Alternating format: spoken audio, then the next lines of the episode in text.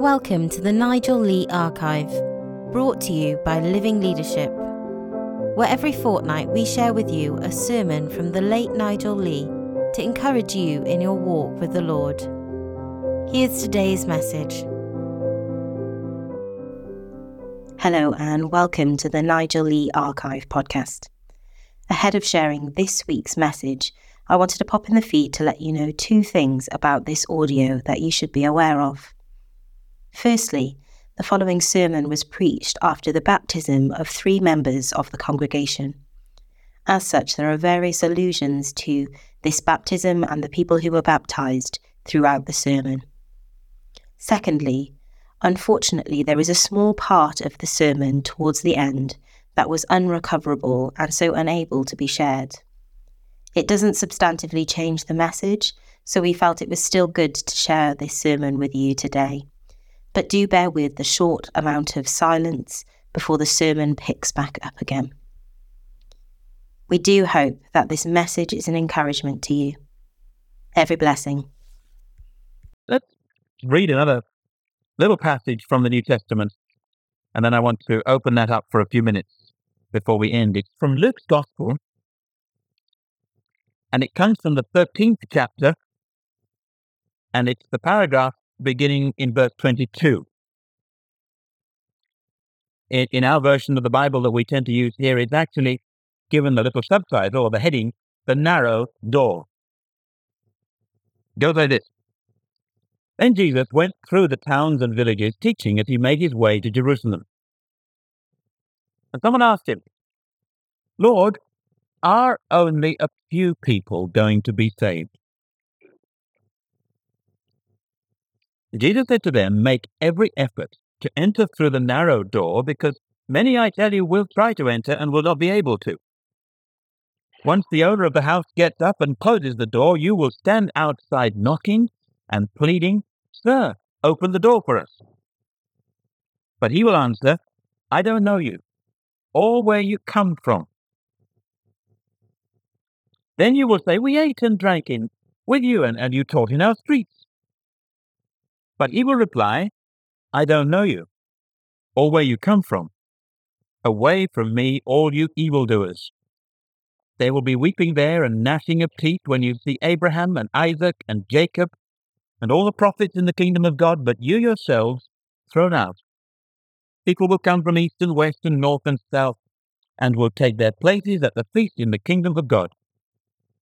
Indeed, there are those who are last who will be first, and first who will be last. I'm always very grateful for the people in the New Testament who ask Jesus as he goes along um, just questions that then produce illuminating answers. It, it's not dissimilar, I suppose, to people who ask John Major questions at Prime Minister's Question Time, although I, I sometimes wonder, you know, when you hear these people stand up and say, well, my right honourable friend care to tell us all just how well the British economy is doing at the moment. And then he looks as if he's, you know, just spontaneously got 82 statistics that he can pass on uh, show that sort of nonsense. Well, Jesus was asked questions, and we have recorded these kind of replies. And he's been moving towards Jerusalem gradually. And somebody at this point has the guts to ask him what probably many people were, were thinking and wondering how many, in fact, are going to be in your eternal kingdom? Big number or small number? It's dawning on Jesus uh, it's dawning on the people in the crowd that Jesus is making a clean cut division within society. Some have eternal life, some will not have eternal life. And so the man says, Well, how many? But behind that lies an underlying question surely, what about me? Is it true for me? Is there going to be a space for me? Can I be sure that there's a place for me? And if so, on what basis? And you notice as we read through the story that Jesus doesn't answer directly. He quite often doesn't, actually. What he does instead is tell this story. And it is quite a severe story of people who find themselves being excluded. He does not say, Don't you worry about that. I'm sure you will be just fine. Everybody will be all right in the end. God is so loving and forgiving that nobody need worry about questions like that. Now, he tells this story of people finding themselves to their utter astonishment, excluded from God. And he begins there in verse 24, perhaps fixing the questioner with his eyes. You make sure, you make every effort that you're in. You're included. Now, at this stage in Luke's Gospel, if you were to read through the whole thing at a sitting, you could do it in about two and a half hours. At this particular stage, in chapters 13, 14, 15, 16, there's a whole cluster of stories that have this one thing in common. They picture the salvation that Christ came to speak of and to make available as a feast, as a banquet. You get here in chapter 13 people arriving and entering through a narrow door into a great feast and a banquet. Uh, the next chapter, there's the story of the prodigal son. We know it that way. And he comes home eventually, and his father throws a great party, and his brother refuses to go in. There's the story of, of people being given their invitations, and and they don't accept them. And then the poor and the lame and the blind, they they are welcomed in. There's a story about a man who feasted. It was party time all his life. And there was a poor man, a beggar at his gate, who had nothing, but actually their situations were eternally, ultimately reversed. And God is consistently pictured throughout all these stories as being very kind, very generous, very open hearted, welcoming people. He wants your company. He wants the pleasure of fun with you, as it were. He wants you to be seated at this great banquet that he is preparing. That's how it's all pictured. But in every single one of those stories, there are people who miss out. Either deliberately or unwittingly, they'll find themselves outside that picture of heaven and eternity. This is so important. Jesus is taking time to analyze why this happened. It is possible, apparently, to go through the whole of life and the end of it to be an utter disaster. You've traveled through life and then find yourself excluded from the company of a God like that forever. And because this is so important, because we must understand how this can be so, Jesus is taking time to, to analyze and explain how this comes about. Make sure, he says, absolutely sure that you arrive. The door is narrow, said the passage. People come in and are welcomed one by one. I'd just been away um, for a couple of days with my wife. We stayed in a place with very wide doors, steps going up. We could have come in with two or three people outside, we clutching our luggage, a great, massive, sweeping entrance to this little place we went to. Jesus said, actually, people arrive in eternity one by one. They are to be welcomed one by one individually. And in verse 25, one day the door will be shut. There will be a last one in. And the first one to find themselves excluded. That door, says the Lord, is wide open today. But nowhere in the Word of God are we encouraged to believe that this world as we know it is just going to roll on and on forever like it now is.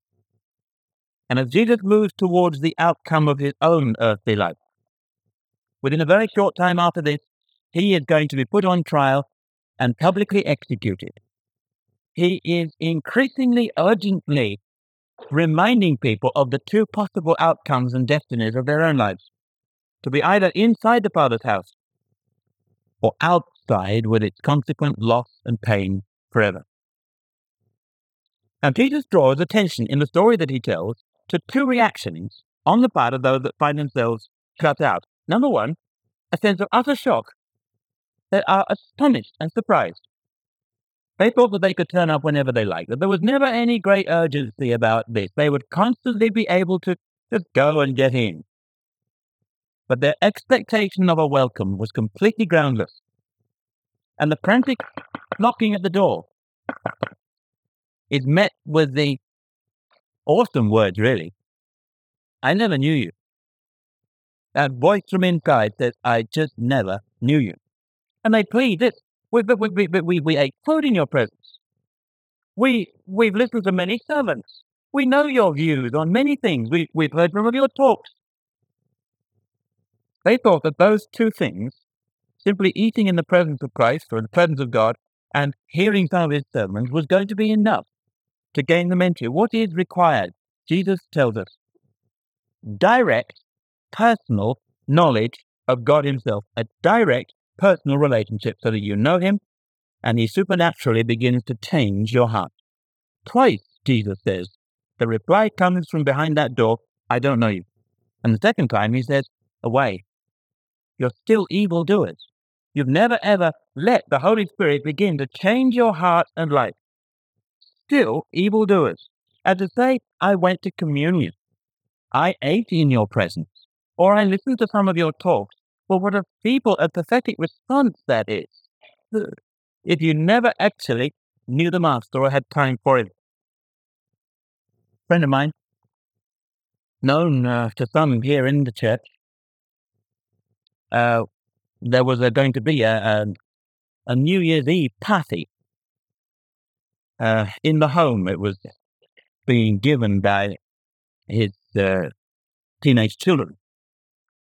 And he wasn't going to go away for the evening, he was going to stay around. And when we asked him later on how did it go, he said it was awful. There were gate crashes came in from some local pub. There was astonishing damage. There was theft. They pulled radiators off the wall. They wrecked my pictures.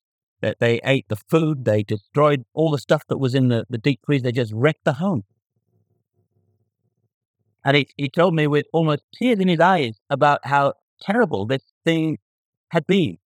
It wasn't like, you know, the Yellow Pages advert where you can just phone someone up and they come round and, and restore the old master or get the scratches off the, the French polished table or whatever. And the thing that hurt him most was this. He said, I didn't know them. Those people that came that night, there was over a hundred of them, I didn't know them. God isn't going to have that in the great party that he eventually, as it were, throws in heaven. The people who go are people who will know him, who will care about that relationship with him, who will feel grateful personally to him, who will enjoy being in his presence, for whom the whole point of being there is that he is there, because they know him. Jesus is telling us one day some will hear those last words ringing in their ears, I don't know you. He draws attention to that shock. And the second thing he draws attention to is the sense of bitter frustration. He says there will be tears, there will be sort of clenching and grinding of teeth, because others will arrive. Abraham's mentioned, and Isaac and Jacob and the prophets and people from throughout the ages and from every corner of the earth. And they're all expected. There's place reserved for them. What do you do when you go to a wedding? If you run these, you know, slightly, slightly formal weddings, they have the sort of the line where you, um, you know, queue up for ages, and the poor bride mother is, you know, her April month is like aching because you'd have to be, be so nice to everybody and, and nod and thank you, and the bride has been kissed on both cheeks by loads of people she doesn't even know. And you sort of go through the line, you leave your present um, on the table set, or if you haven't got a present, you, you stick a label on, on whatever seems like the biggest present, claiming that it's from you, or, and then you do whatever you have to do. And eventually you get through all this business, and then you come to either a board uh, that has all the place names on it, or you, you wander into the room where people are going to sit down, where there are the little little cards on the table, and you look to see where where am I?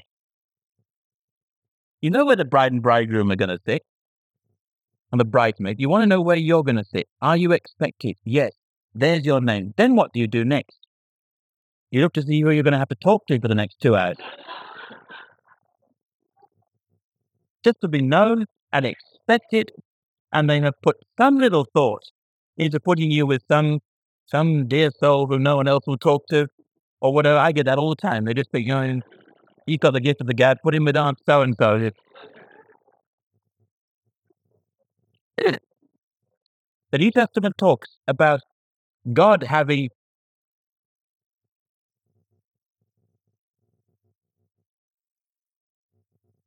the bitter frustration when folk will find themselves thrown out. But what are we to do as we come to the end tonight? For many of you, no doubt, some even baptized here. All of this has done tonight has just been to, to make you feel again doubly grateful for a God who knows you and loves you and cares for you and has perhaps years ago, decades ago, written your name on that guest list in heaven. And for you, perhaps the, the central, simplest explanation of what being a Christian is all about is getting to know God and enjoying that relationship. But there may well be others here who lack that assurance. What should you do? Just listen to another sermon? You haven't got the plot yet. Merely listening to sermons was one of the things that was so shocking. It, it led nowhere. Okay. Jesus put it like this He said, My sheep, changing the, the metaphor, my sheep, they listen to my voice. And God may well have been speaking to one or two of you here tonight in a particular way. My sheep listen to my voice. I know them. They follow me. I give them eternal life. And they will never perish. No one can snatch them out of my hand. Have you got it? They listen. We know each other. They follow me. I protect them forever. What to do?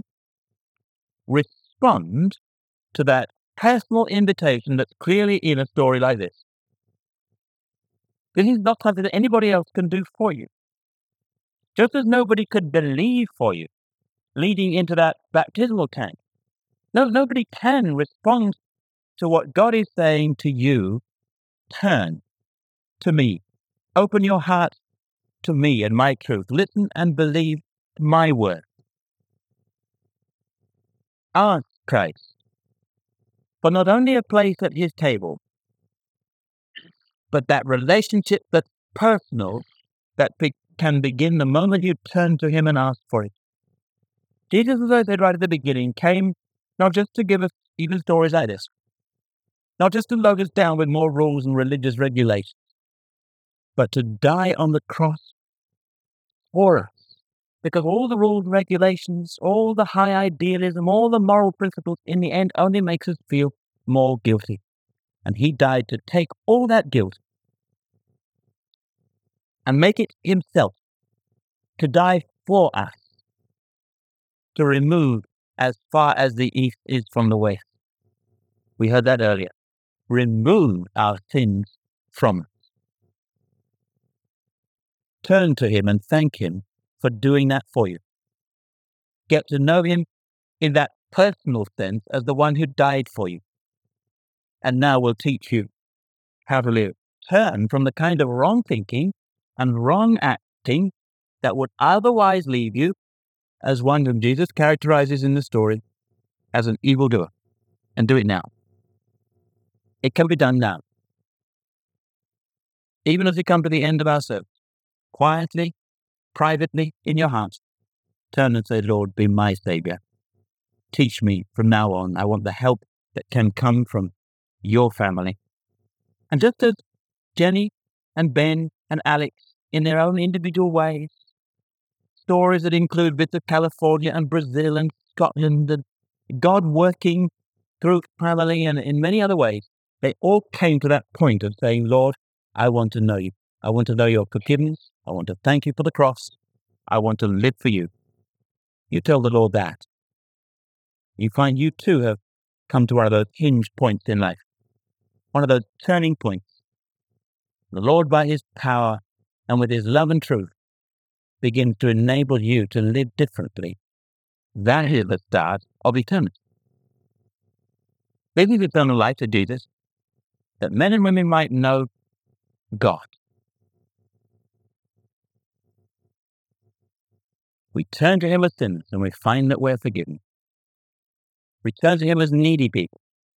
We find that He promises to meet our needs for the rest of life. We turn to Him with empty hands. We find that He fills them with good things. You turn. He keeps His word.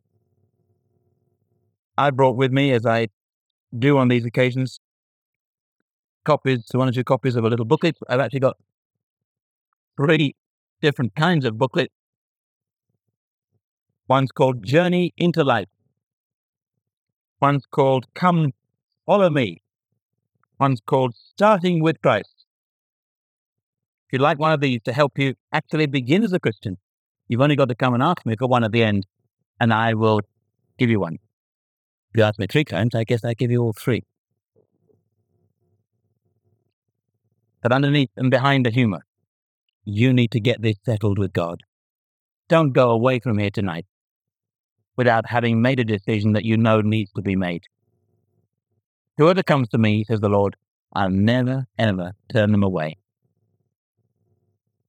My sheep, they know me. They follow me. I give them eternal life. Let's pray. God our Father, we thank you again for the Lord Jesus Christ and how he takes individuals and makes himself real to them. Not just mums and dads, but children, teenagers, young people, each new generation. And Lord, we want to be just quiet for a moment before you and to consider honestly our own situation in the light of these words of Scripture.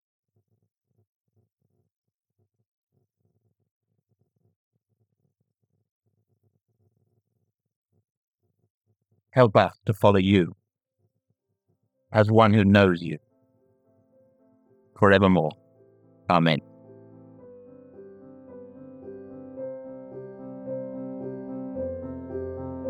Thank you for joining us today. The Nigel Lee Archive is brought to you as a podcast by Living Leadership. For more information on the Nigel Lee Archive or Living Leadership's other ministries, please visit www.livingleadership.org. God bless.